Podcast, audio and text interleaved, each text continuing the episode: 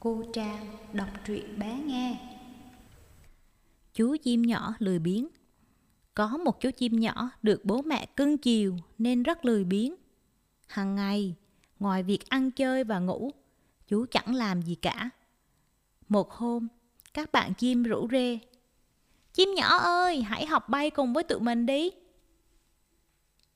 Học bay làm gì? Tớ có bố mẹ chăm sóc, bảo vệ rồi nên không cần học nữa đâu. Nói rồi, chim nhỏ bỏ đi chỗ khác, lấy bánh trái ra ăn. Các bạn chim chỉ biết lắc đầu rồi kéo nhau đi học bay. Chim nhỏ vừa thưởng thức đồ ăn vừa lầm bầm. Mình không ngốc khi có đồ ăn ngon mà không ăn, lại đi học những thứ vô bổ. Một tháng qua đi, các bạn chim đều đã biết bay.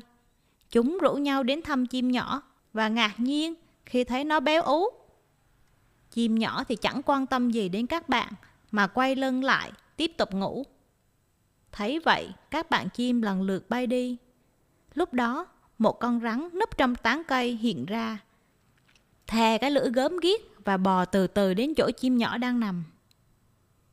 Chim nhỏ vẫn đang ngủ say nên không biết nguy hiểm đang rình rập mình. May sao, các bạn chim đang bay lượn gần đó đã nhìn thấy cảnh tượng này, bèn xà nhanh xuống la toán lên báo động cho chim nhỏ. Chim nhỏ dậy đi, mau bay đi thôi, có rắn kìa.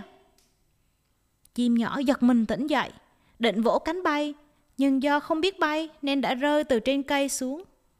Các bạn của chim nhỏ nhanh trí, cắp hai cái cánh của nó rồi bay đến nơi an toàn.